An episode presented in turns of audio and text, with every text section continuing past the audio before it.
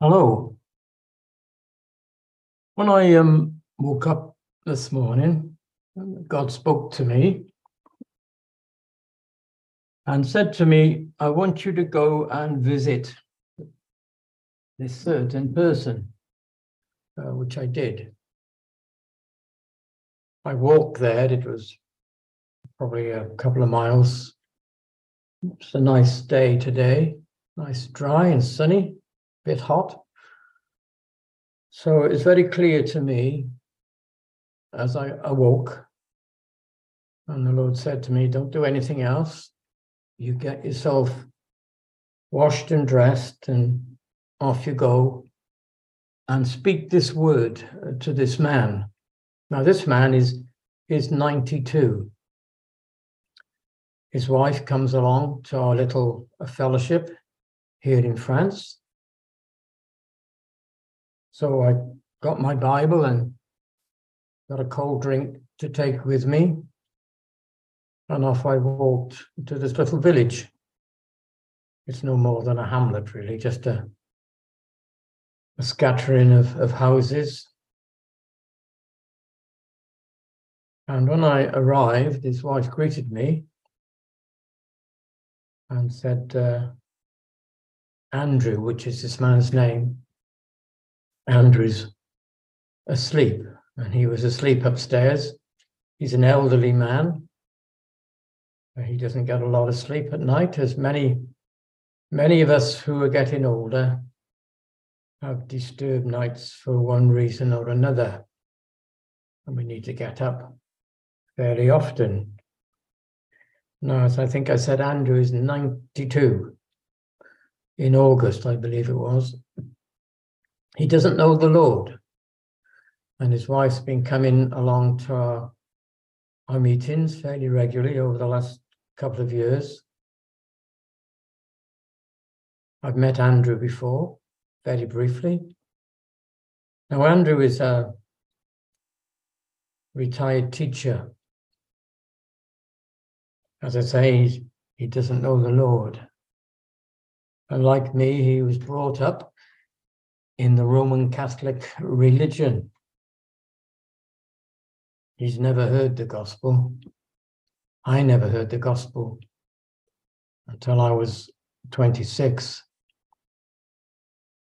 So, as I say, off I went. His wife greeted me, and he was asleep upstairs. And obviously, we must have disturbed him, disturbed him, as his, his wife made a cup of tea for us and then a little while later, he made his way down the stairs and came and joined us and had a cup of tea with us. And he seemed um, fairly pleased initially to see me. We just uh, chatted ever so briefly. I wanted to get down to business, so to speak and not waste the time with periphery and non essential things. That's not why I went there. And uh, I said to him that we've been thinking a lot about you, Andrew. He's, he's been quite poorly lately. And I said, We've been praying for you. And I said, um, I've got something I want to tell you. I said, uh, I've got good news and I've got bad news. What would you like first, the good news or the bad news? And he said, Well, I, I don't mind. People often say, don't they? So I said, Andrew, the bad news is this it's appointed unto men once to die, but after this, the judgment. And of course, he got quite agitated when I said that and tried to stand up and, and leave. The sort of thing you'd expect of someone who's been damaged by religion. And he clearly has. So then I said, Well, the good news, Andrew, is this that Jesus Christ died to save you. And if you'll believe on him, you can have eternal life. By this time, he was heading for the stairs to go back upstairs. So I, I called to him a few things and said, God loves you and Jesus died for you, shed his blood for you, etc. And his wife uh, wanted to go after him. And I said, No, leave him. I've spoken the word God's given me for Andrew. Now just leave him alone. Well, I settled her down and she came and sat down. We didn't sit down and we prayed for a while.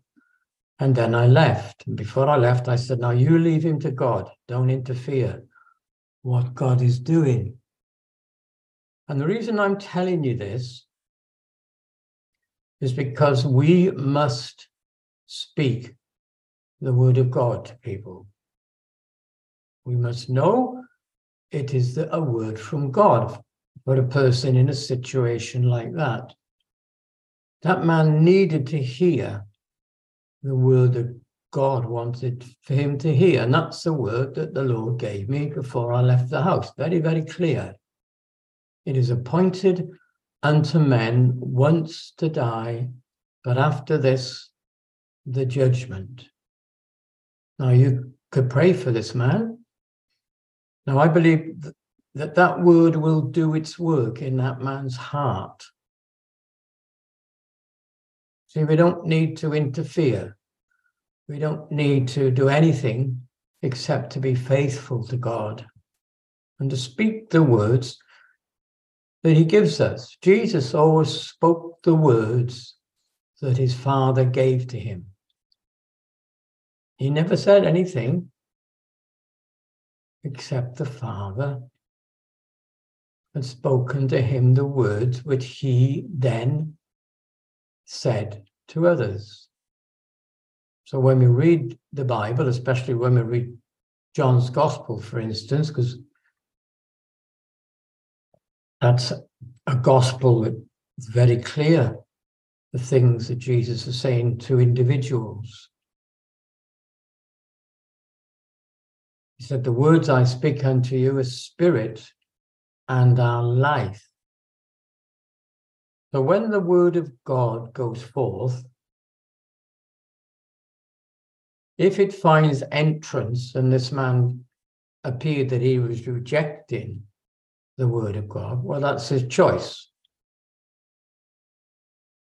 But I, am sure it entered in through his ears, which I know it did because he's got very good hearing for someone who's 92. I believe that word will do its work in his heart. I really do. Might not happen immediately, but we're to leave it with God. And that's really basically all I want to say. We need to bring the word of God to people. We don't need to bring our ideas on what we think we should say in any given situation. When I awoke this morning, God said to me, Go to Andrew and speak these words. And I did that. I was obedient to God. And you know, it reminds me of Peter of the, of the house. And uh,